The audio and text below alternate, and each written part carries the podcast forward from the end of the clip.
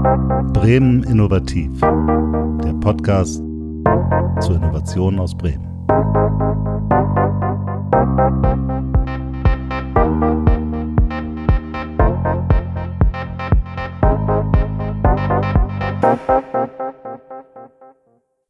Ja, herzlich willkommen zu einer neuen Folge unseres Podcasts Bremen Innovativ. Heute bei uns zu Gast Sven Hermann von Prolog Innovation. Hallo Sven. Hallo Kai. Sven, wir haben uns vorgenommen, heute über das Thema Arbeit 4.0 zu sprechen. Ist ja ein Begriff, der schon ein bisschen älter ist. Ne? Den hat man schon ein paar Jahre ventiliert, der so im politischen und wirtschaftlichen Raum. Ist das noch aktuell heute? Ähm, definitiv aktuell. Ich glaube, es gilt auch zu unterscheiden zwischen zwei Begrifflichkeiten, Arbeit 4.0 und New Work. Arbeit 4.0 ist ja eher so auch aus der Regierungsecke kommt, ein relativ ähm, allgemeingültiger Begriff, der das flexiblere, digitalere Arbeiten irgendwie anvisiert, dass wir zukünftig halt mit anderen Tools äh, arbeiten werden. Der New Work-Begriff geht ja in die 90er Jahre zurück von Friedhof Bergmann und hat auch noch ein viel breiteres Verständnis von, wie wir eben auch Arbeit vielleicht auch anders für uns verstehen wollen als Gesellschaft, als Individuum, eben auch eine Organisation. Insofern geht es wirklich nochmal zu gucken, okay, wo spricht man eigentlich Arbeit 4.0 oder New Work? Äh, die Relevanz ist definitiv da, weil letztlich, auch wenn man vom Digitalisierungsaspekt kommt, in den meisten Fällen ähm, es ja ganz entscheidend halt ist, dass wenn ich neue Herausforderungen habe, irgendwie auch neue Tools habe, neue Möglichkeiten, neue Formen der Arbeit, um diese Herausforderung zu bewältigen. Das heißt, Unternehmen, die Digitalisierungsthematik vorantreiben, müssen in den meisten Fällen auch erstmal gucken, wie können wir auch ein Stück weit anders arbeiten.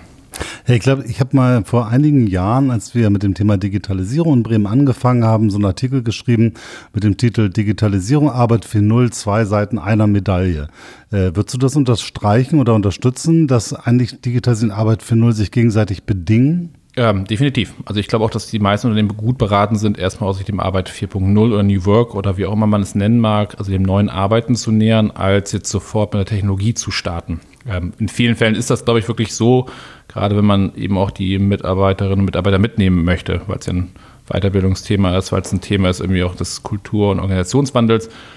Wenn man jetzt wirklich eine neue Technologie einfach nur einführen will und sich eine Beratung holt und jemand baut eine neue Software oder baut eine App oder baut in irgendeiner Form ein Tool, dann mag das auch ohne neue Arbeitsform funktionieren. Wenn man es aus sich heraus machen will, braucht es oft irgendwie einen ganz anderen Rahmen der Arbeit. Das heißt, es geht bei Digitalisierung schlichtweg nicht nur um Computer und Software, sondern es geht um Denkweisen und Arbeitsweisen. Genau, es geht letztlich um ein Mindset und es geht um Methoden. Einerseits brauche ich ein Stück weit ein anderes Verständnis von Arbeit und ich kann aber auch, was natürlich der größere Aufwand ist, ein Mindset, eine Organisation zu ändern, eine andere Kultur einzuführen.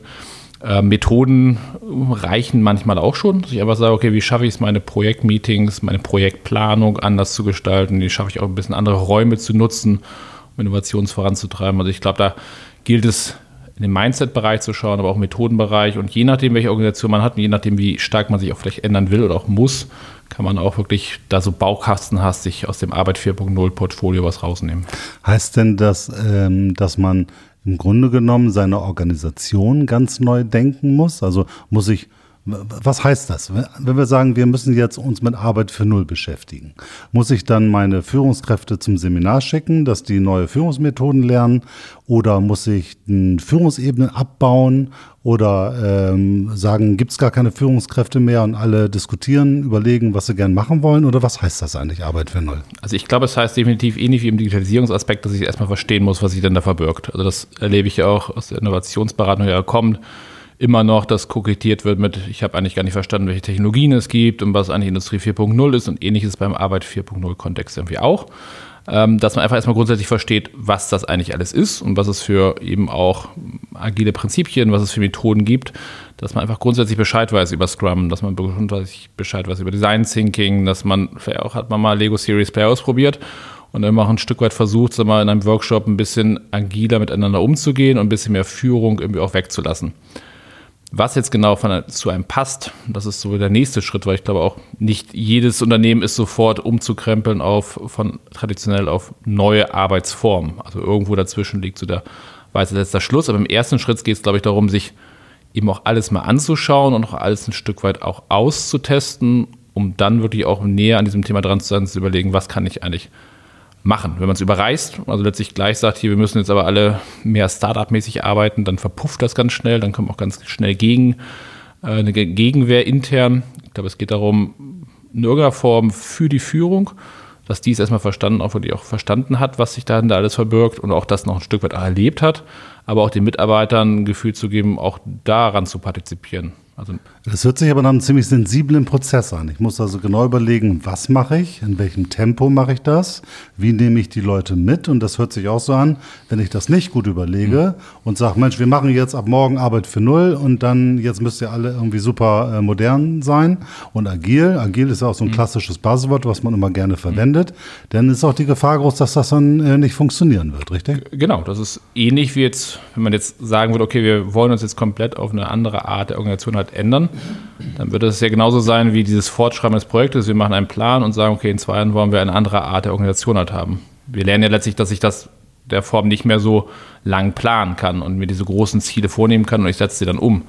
Im Design Thinking haben wir auch, wir gucken erstmal sehr breit, äh, was es gibt, ähm, was es für Möglichkeiten gibt und dann suchen wir uns eine raus und dann mm, erstellen wir einen Prototypen dafür und dann testen wir das und dann merken wir, dass wir vielleicht irgendwie gar nicht das richtige die richtigen Methoden für uns als Organisation rausgesucht haben, noch ein Stück weit uns ändern müssen. Oder dass unser vielleicht neuer agiler Mindset eben nur teils passt zu uns und wir doch, doch noch ein bisschen mehr Tradition brauchen. Jetzt mal ganz grob gesprochen. Und dann muss man das austesten und dann muss man wieder einen Schritt zurückgehen und wieder neu justieren. Aber ähm, da muss durchs Ausprobieren jedoch erstmal rausfinden, okay, was, was passt zu uns, das auch mal in der Organisation auch austesten und dann Stück für Stück irgendwie auch so eine neue Organisationskultur, aber auch ein neues Baukastenset an Methoden äh, einführen können. Und geht das mit jedem Betrieb, mit allen Mitarbeitern oder muss man gucken, was geht? Ähm, ich glaube tendenziell, der Versuch geht mit jedem Unternehmen. Ich glaube trotzdem äh, auch mit jedem Mitarbeiter, jeder Mitarbeiterin. Ähm, es passt noch nicht immer alles. Also wir haben jetzt in unserem Beratungskontext bei mir natürlich auch stark so aus der Logistik geprägt halt ist, ähm, aber auch Workshops, wo wirklich vom, vom Lkw-Fahrer eben auch bis zur Führungskraft eben auch alle mit diesen Themen in Verbindung bringen. Und ähm, da ist manchmal, das sei es dieser Visualisierungsaspekt aus dem Sketchnoting oder das Lego Series Play, Möglichkeiten, die jetzt eine ganz andere Art der Ideenentwicklung gemeinsam ermöglichen, wo auch alle auf allen Ebenen sagen, hey, das hat uns als Team geholfen. Vielleicht sind da manche Begrifflichkeiten ein bisschen sperriger und irgendwie auch nicht so richtig zu vermitteln, aber basishaft irgendwie auch, auch auszuprobieren, wie man eben auch Führung loslassen kann, so einen agilen eben auch Methoden ansetzen und auch eben auch erlebbaren Spielen. Ähm, das ist, glaube ich, auch wirklich auch zugänglich für jeden. Und was sich ganz wesentlich verbirgt, ist ja das Thema lebenslanges Lernen, dass wir einfach merken, dass ich mich eigentlich immer weiterentwickeln muss. Und das ist ja der Grundstock eben auch so eines Verändern. Wenn ich eine Organisation das hinkriege, dass jeder sich verändern noch will und Lust hat auf Lernen, Lust auf neue Sachen, dann kann ich eigentlich auch alles ausprobieren, wenn das gar nicht mehr vorhanden ist dann wird es sehr, sehr schwierig, das erstmal wieder sozusagen so zu auszu äh, zu entwickeln, dass jeder auch irgendwie Lust hat auf was Neues.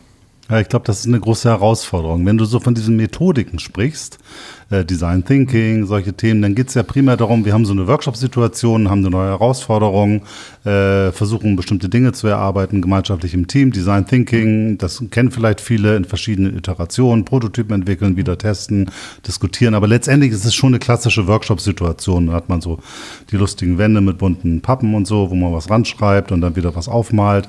Wenn wir jetzt, du hast vorhin agiles Arbeiten mhm. genannt, das ist ja mehr so, so ein dauerhafter Zustand. Mhm. Ich mache ja nicht mal, heute machen wir mal agil, sondern wenn ich sage, wir möchten in unserem Unternehmen agil arbeiten, dann arbeite ich jeden Tag. Das heißt, ich muss eigentlich meine gesamte Arbeitsweise agilisieren. Was bedeutet das eigentlich? Was bedeutet eigentlich agil arbeiten im Unternehmen? Das heißt ja letztlich eben flexibel, proaktiv, ein Stück weit auch selbstorganisierter heraus Themen anzugehen wenn ich jetzt mal bei flexibel und proaktiv bleibe, ist zu sagen, agieren nicht wirklich irgendwas Neues, was jetzt vom Himmel gefallen ist, sondern eigentlich möchte ich ja, dass jeder meiner Organisation bestenfalls eben auch flexibel und proaktiv erkennt, okay, wie verändern sich Thematiken, wie verändert sich vielleicht ein Kunde, wie verändert sich ein Geschäftsmodell, wie verändert sich irgendwie auch eine Technologie, damit ich sie besser nutzen kann. Und dieses Erkennen und dieses auch ändern wollen, diese Lust daran, irgendwie auch das, das neu zu lernen, sich Sachen zu nähern und jetzt nicht das, was nicht geht, zu sehen, sondern das, was irgendwie möglich ist und irgendwie da positiv ranzugehen. Das ist ja letztlich alles, was unter agiler Haltung ein Stück weit verstanden wird. Ein bisschen weniger Führung vielleicht, ein bisschen mehr den Menschen auch Freiräume geben und auch ein anderes, auch vielleicht auch Menschenbild und nicht nur vielleicht, sondern ein anderes Menschenbild, das jedem auch unterstellt, er hat auf das, was er tut, Lust. Er hat irgendwie auch zum Ziel, das Beste daraus zu machen und dementsprechend auch irgendwie einen Rahmen, in dem er frei arbeiten kann und den auch wirklich dann sinnvoll nutzen wird. Ich glaube, das ist letztlich, was sich hinter agilen Arbeiten verbindet. Insofern ist auch dieses, was manchmal so ein bisschen so kokettieren, auch wieder mit der Agilität. Also, das ist aus der Begriffsdefinition heraus definitiv etwas Sinnvolles, weil eigentlich möchte ich, dass jeder meiner Mitarbeiter, Mitarbeiterinnen auch agil handelt. Aber funktioniert das für jeden Mitarbeiter? Ich sag mal, wenn ich jetzt Produktmanager bin, ja, dann ist es klar. Dann muss ich mein Produkt verbessern, muss meine Konkurrenz angucken, meinen Markt analysieren, muss auf Veränderungen reagieren. Da ist es sehr einleuchtend. Im Management sowieso, weil da muss ich ganz viele solcher Funktionen permanent neu austarieren. Ich sag mal, wenn ich jetzt im Lager arbeite oder wenn ich jetzt äh, äh, Schrauben zumache in, an einem Band, da ist mit Agilität nicht viel zu holen, oder? Jein, also wenn man auch wieder guckt, wo kommen Begrifflichkeiten her und was kennen wir auch schon, das Thema kontinuierliche Verbesserungsprozesse, KVP, Kaizen sind ja alles Thematiken, die jetzt irgendwie uns jetzt irgendwie auch schon seit 30, 40, 50 Jahren begleiten. Und Kaizen ist ja letztlich die Verbesserung in kleinen Schritten, das immer wieder ständige Hinterfragen, zu gucken, was ändert sich und was kann ich tun. Und ich glaube, das ist gar nicht so ein großer Unterschied zu dem, was wir heute unter Agil verstehen, was aus dem Kaizen herauskommt. Einfach die Leute so zu befähigen, beziehungsweise zu versuchen, dass sie aus eigener Motivation heraus sagen, hier, was kann ich eigentlich jeden Tag ein Stück weit besser machen, weil das ist ja jetzt die Agilität. Wenn ich jeden Tag etwas ein Stück weit besser machen will, stelle ich mir jeden Tag die Frage, was hat sich vielleicht irgendwie geändert und was sehe ich anders und was kann ich tun, dass es noch ein Stück weit besser wird. Es hört sich für mich so an, also dass es eigentlich gar kein Hexenwerk ist, sondern etwas eigentlich auch ganz Natürliches oder was ganz Normales sein sollte, so an Dinge heranzugehen. Mhm. Ähm, bedeutet ja, dass wenn man jetzt ähm, sich in so einem heutigen Markt befindet, in so einer globalisierten, digitalisierten Welt, dass eigentlich fast schon äh, eine Selbstverständlichkeit sein muss, dass man sich als Unternehmen damit auseinandersetzt. Also es ist gar nicht eine Frage für, kann man mal machen, sondern eigentlich ist Arbeit für Null fast zwingend. Kann man das so apodiktisch sagen? Also ich glaube schon, dass man das so sagen kann, weil letztlich geht es ja darum, dass man etwas ändern will, dass ich etwas verbessern will, dass ich etwas lernen will. Und ich glaube, diese Grundzielsetzung sind für jedes Unternehmen, das irgendwie marktfähig bleiben will, das sich entwickeln will, notwendig. Lernen wollen, verändern wollen, das als Chance sehen, da positiv ranzugehen. Und letztlich verbirgt sich hinter diesem agilen Thematiken im Kern nichts anderes als genau diese Haltung zu entwickeln. Also es geht schon um Haltung. Ne, in dem Ding? Ja, ganz stark. Also das Thema Haltung ist ja ein ganz wesentlicher Grundsatz, um irgendwas verändern zu können. Also diese ganzen Methoden, die ich eben nutzen kann, sei es wie gesagt dieses Design Thinking, Scrum, Lego Series Play, alle Sachen, geben mir wirklich nur Sinn, wenn ich eine andere Haltung zu dem Thema habe. Sonst ist es ein, also wir erleben ja auch Workshops, wo man mal New Work Arbeit 4.0 für ein Team erlebbar macht. Und dann ist das auch total lustig und macht total viel Spaß. Trotzdem sieht man auch in so einem Workshop irgendwie auch, wo da noch gewisse Grenzen sind, eben auch, weil einfach die Haltung nicht stimmt. Und wenn die Haltung sich nicht ändert, dass ich auch wirklich Lust habe, was Neues zu erleben und Lust habe, mich zu hinterfragen, was Neues zu entwickeln, dann ist das Ganze eher so ein bisschen Entertainment-Charakter, aber eigentlich muss ich an diesen Kern ran, dass bestenfalls alle meine Organisationen wirklich, wirklich was anderes eben auch Lust haben zu wollen und eben auch sich selber zu entwickeln und auch dazu zu lernen. Das heißt, im Idealfall hat die Geschäftsleitung, also Inhaber oder Topmanagement, wie auch immer, diese Haltung für sich eingenommen und versucht es jetzt im Unternehmen umzusetzen. Was macht man jetzt seinem Unternehmen? Ich habe das auch schon gehabt, da kamen so Leute aus der mittleren Führungsebene auf mich zu und sagt, ja, das wollen wir jetzt gerne machen, aber unser Chef, der findet das irgendwie nicht notwendig. So, äh, hat man da eine Chance ohne Top-Down? in dieser Thematik? Ich glaube, da es ja so ein Kulturthema ist, letztlich hat man natürlich für so eine gesamte Organisation sehr schwierig, wenn es äh, der Chef, die Chefin halt nicht möchte oder letztlich da nicht so das Empfinden für hat, dann kann man es vielleicht für das eigene Team ändern, dann kann man es irgendwie versuchen, den Funktionsbereich irgendwie auch zu übernehmen und auch ein Stück weit auch natürlich auch von unten eben auch zu entwickeln. Also führen ja auch viele Maßnahmen dazu, dass dann Stück für Stück auch eine Leitung sich überzeugen lässt.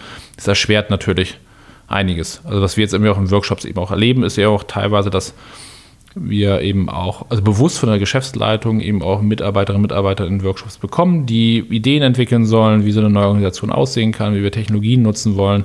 Was dann aber oft kommt, sind auch so Punkte wie, wir würden uns auch wünschen von der jeweiligen Leitung mehr Konzentration in, in, Workshops, in Gesprächen. Dann klingelt aber das Handy oder hat man das Gefühl, das wird man gar nicht so richtig beachtet oder ein Stück weit irgendwie überhaupt diesen Freiheitsgrad zuzulassen, dass einerseits so neue Methoden ausgetestet werden, andererseits ist Homeoffice ein ganz, ganz sperriges Thema für eine Geschäftsleitung. Also dieses einerseits, ihr testet mal ein bisschen aus, aber trotzdem gebe ich jetzt nicht Macht ab und lasst euch lassen ein Stück weit mehr laufen. Da klaffen dann manchmal auch so ein bisschen äh, Vorstellungen auseinander und das spiegeln die Mitarbeiter aber ganz gut wieder. Okay, das heißt, ähm, würdest du sagen, man kann das aus sich selbst heraus im Unternehmen machen Äh, oder ist es sinnvoll, da einen Blick von außen drauf zu haben? Ähm, ich glaube, es braucht einen Blick von außen und es hat bestenfalls irgendwie auch nicht diese eben sagen einmaligen Charakter, sondern ähnlich wird es, also wir leben es in Sportarten dergleichen auch, dass es immer der, den Coach in irgendeiner Form gibt, der irgendwie ein bisschen Sparringspartner ist, der jetzt irgendwie nicht versucht, letztlich über einen die ganze Zeit nur zu beraten und sagen, jetzt macht mal dies, macht mal das, macht mal jenes, sondern versucht, das Potenzial zu unterstützen und so ein bisschen die Leute in eine richtige, vielleicht Richtung zu leiten und ihnen als Bearingspartner gegenüberzustehen. Aber das ist auch kein einmaliges Projekt, das ist eher so ein Begleitprozess, ähm, wo die Unternehmen, glaube ich, davon profitieren können, wenn sie jemanden an der Seite haben, der sie so ein bisschen ihm auch wieder immer wieder versucht, ihnen eine neue Idee zu geben oder eben auch den Mitarbeiterinnen und Mitarbeitern zur Seite steht. Vor 25 Jahren, als ich so angefangen habe im Berufsleben, da war das Thema Unternehmensleitbilder ein ganz wesentliches. Ähm, ist das, braucht man Unternehmensleitbild, um Arbeit für Null umzusetzen? Oder ist das mittlerweile, nee, das ergibt sich automatisch, wenn man so eine Haltung entwickelt? Ich glaube, das ergibt sich, wenn man es schafft, dass jeder in der Organisation die Haltung hat, eigentlich ähm, ein positives Bild auf die Arbeit selbst zu haben, sich verändern möchte, versucht auch wieder im anderen in irgendeiner Form eher auch positive Sachen zu sehen. Auch das Empathie-Thema gehört ja auch, auch in der ganzen Innovationsarbeit, Kundenzentrierung sehr stark dazu. Also Verständnis zu haben für, für Kunden, aber Verständnis für interne Kunden zu haben wenn es schafft, dass eigentlich alle in diesem positiven Spirit arbeiten, dann ergibt sich daraus letztlich ein sehr starkes Unternehmensbild, was, glaube ich, ja, viel wichtiger ist, wenn sich das eben so aus einem, aus einem Tun entwickelt, als aus, wir definieren das mal, weil dann steht es irgendwo, aber es muss ja auch gelebt werden. Das war früher mal das Problem, ne? Das wurde dann irgendwann verabschiedet mit einer Flasche Sekt und dann irgendwo an die Wand gepinnt. Und dann äh, hatte man gehofft, dass sich das mhm. dann irgendwie in die tägliche Routine umsetzt, was es dann meist nicht so immer getan hat. Ne? Nee, wahrscheinlich nicht. Aber sag mal, wenn man, also ich habe das Thema Agilität, Scrum, solche Wörter, mhm. habe ich das erste Mal von IT-Unternehmen gehört. Mhm. Dass die gezählt haben, ja, wir arbeiten jetzt anders, kundenzentrierter und direkt im Dialog und das ist irgendwie total agil und da nutzen wir auch Scrum. Mhm. Ähm, kannst du das kurz beschreiben, was Scrum ist? Also was, was setzt es eben auch heraus, was wir auch gerade schon hatten, also diese, diese Iteration, also auf jeden Fall in kürzeren Schritten eben auch versuchen, ein Projekt voranzubringen, auch zu testen, den Kunden noch stärker einzubinden, dass man nicht versucht, in irgendeiner Form auch über lange Vertragsregelungen alles vorab zu regeln, sondern letztlich immer wieder im Dialog versucht, Sachen voranzubringen. Und auch so diese Position eines, eines, eines Scrum Masters, der auch versucht, dem Team zu helfen, dass das Team letztlich auch richtig arbeiten kann, ist natürlich auch wieder so ein Punkt, den man sich gut rausgreifen kann ähm, wenn es darum geht, was kann man für die eigene Organisation übernehmen. Äh, dass man es schafft, in irgendeiner Form vielleicht auch Positionen äh, zu etablieren, die den Teams helfen, dass die vernünftig arbeiten können. Das ist ja auch oft so, dass Projektteams ganz in vielen Fällen aufgesetzt werden und noch ein Projektteam und noch ein Projektteam und alle schaffen es gar nicht sozusagen richtig zu arbeiten, weil keiner ihnen irgendwie ein Stück weit hilft und vielleicht mal ein bisschen organisatorische Sachen abnimmt. Ähm, auch diese ganzen Reviews und Meetings, die wir sagen, teils auf den Fluren und so kennen, also kurze Meetings, die auch zeitlich begrenzt sind, ähm, die Arbeit an Kanban-Boards und dergleichen. Also da stecken irgendwie auch wieder viele Beispiele drin, die man sich, wenn man sich mit der Thematik beschäftigt, sich rausnehmen kann, sagen kann, okay, vielleicht reicht uns im ersten Schritten eben, was ja viele auch schon haben, aber trotzdem für viele auch noch Neues. Also wir machen auch viel so Methodentrainings in Kurz. Immer wieder sind Leute irgendwie fasziniert vom beispielsweise im Kanban-Board. Ähm, was, sag mal kurz, was ist das? Also letztlich ein Kanban-Board gibt mir eine Übersicht, okay, welche To-Dos habe ich letztlich für ein Projekt, sagen, wie viele To-Dos tue ich in den Work in Progress, also wie viel bearbeite ich gleichzeitig, auch um zu gucken, ich kann nicht alles gleichzeitig bearbeiten. Ich sollte mir auch vornehmen, was will ich bearbeiten und dann irgendwie auch letztlich auch zu dokumentieren, was jetzt irgendwie schon geschafft wurde.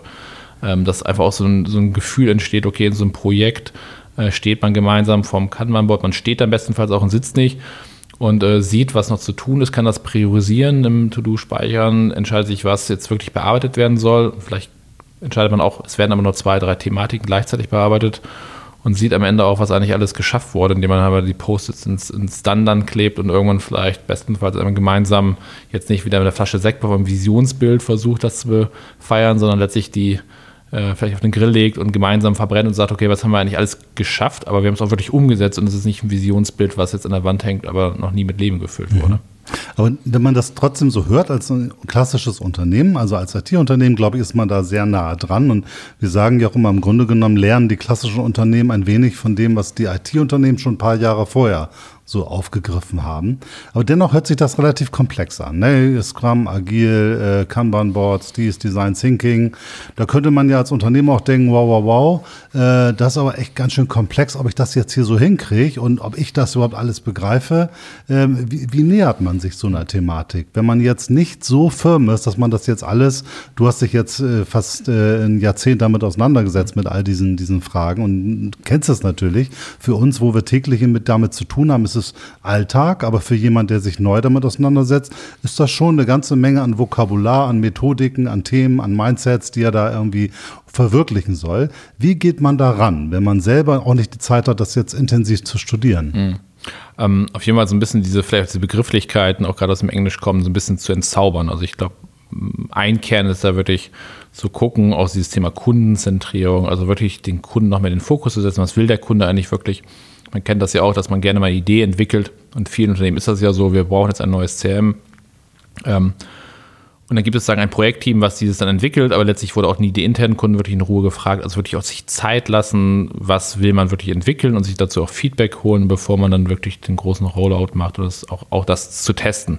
Auch das mag jetzt immer noch ein bisschen sperrig beschrieben worden sein, aber dieses noch mehr den, noch mehr Zeit für das Verstehen auch zu nutzen, also das Verstehen eben des Kunden, aber auch der Bedürfnisse der internen Mitarbeiter, also da mehr Zeit lassen, bevor man gleich so in die, jetzt haben wir eine Idee und jetzt setzen wir so um, halt reinspringt, ähm, dass man eben auch dieses, man sagt ja oft so ganz gern Scheitern zulässt, aber ich finde, dieses Scheitern klingt auch schon so negativ besetzt, dieses einfach Versuchen zulässt, dass man einfach irgendwie auch nicht gleich beim ersten Schritt sofort äh, mal gleich die, den richtigen Weg gegangen wird. Das ist ja irgendwie auch was eigentlich letztlich ein Thema ist. Und ich glaube wirklich, dieses, was wir vorhin schon mal hatten, dieses Haltungsthema, einfach wirklich auch für sich zu hinterfragen, wie viele in meinem Unternehmen haben eigentlich wirklich Lust, auch sich zu verändern, wie viele haben Lust, Lust dazu zu lernen noch. Und das ist, glaube ich, wenn ich identifiziere, dass eigentlich keiner so richtig Lust hat, mehr was dazu zu lernen und irgendwie zu sehr noch verharrt in wir haben schon 28 Veränderungsprojekte gehabt und irgendwie hat sich nie was verändert, dann ist es einfach dringlich daran zu arbeiten, wie kann ich eigentlich so ein bisschen wieder so eine Kultur entwickeln, dass wir alle dazulernen mhm.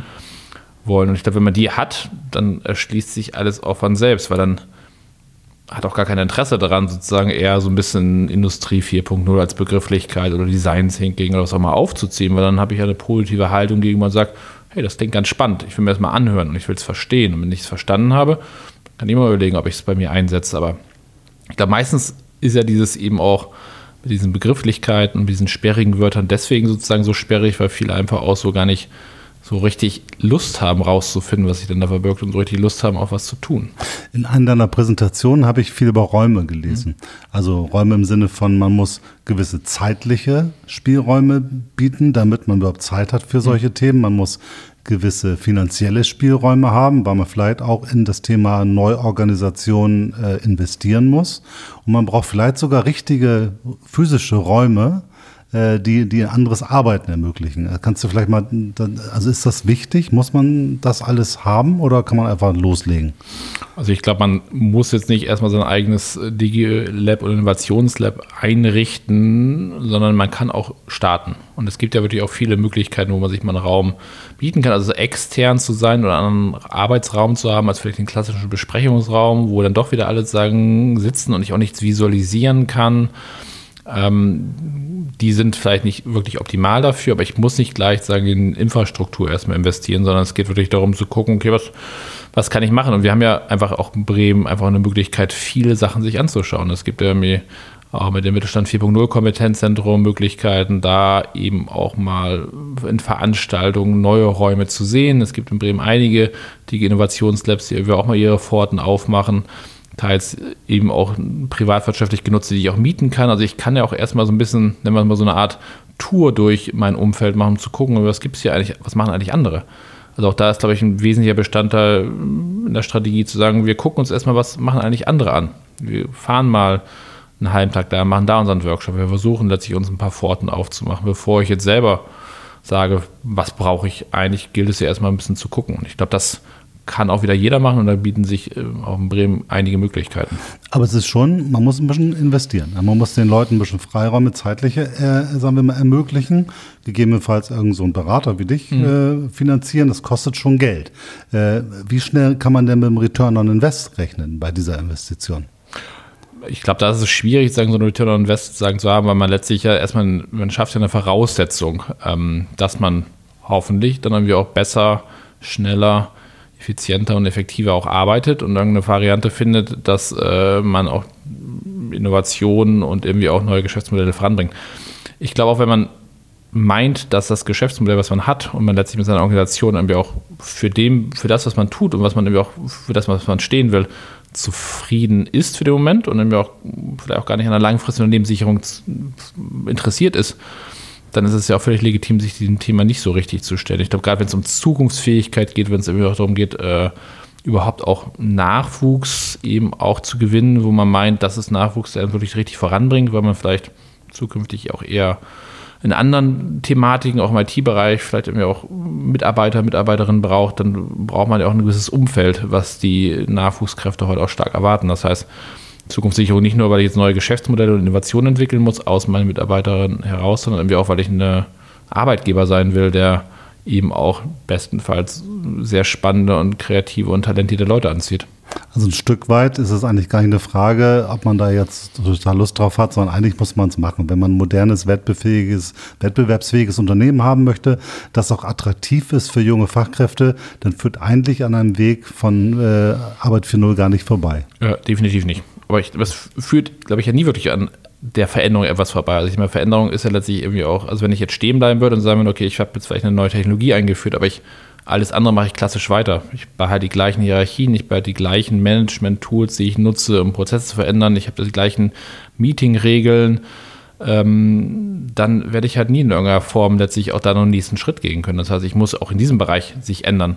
Vielleicht hat es gerade ein bisschen mehr Dynamik bekommen durch auch diesen Digitalisierungsaspekt, durch Industrie 4.0. Danach haben wir erst danach ja von Arbeit 4.0 gesprochen. Ähm, aber diesen Wunsch oder diese Notwendigkeit, sich zu verändern, auch im Arbeitskontext, die äh, besteht auf individueller Ebene, aber auch ganz stark auf Unternehmensebene, ja auch schon länger. Ich habe heute nochmal gelernt, es ist, gibt viele Wörter, viele Methodiken und es ist eine sehr komplexe Thematik, aber im Grunde genommen ist es gar nicht so schwer.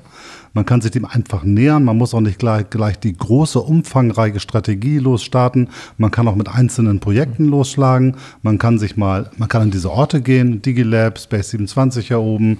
Es gibt die verschiedensten äh, äh, Räume, es gibt die verschiedensten Akteure wie dich, die dabei unterstützen. Aber eigentlich, äh, sagen wir, auch wenn es ein bisschen Investitionen bedeutet, ich habe das Gefühl, das zahlt sich relativ schnell wieder aus und es ist eigentlich im Grunde genommen nicht wirklich ein Hexenwerk.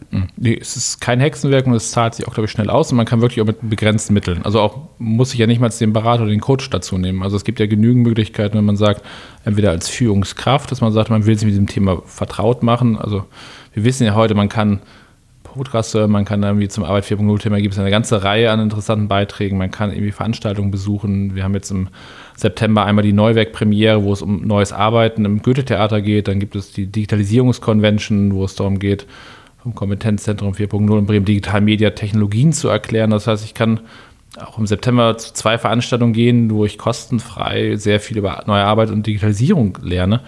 Ähm, wenn ich da selber hingehe oder im Unternehmen mir jemanden suche, der sagt, zu dem ich sage, jetzt versuch mal drei, vier Monate sich damit zu beschäftigen, äh, was gibt es alles und also man kann auch viel mit sehr wenig Mitteln angehen, nur ich glaube, man muss es halt angehen. Ich glaube, das äh, gibt halt da nicht die Möglichkeit, einfach besten stehen zu bleiben, da sollte man schon was tun.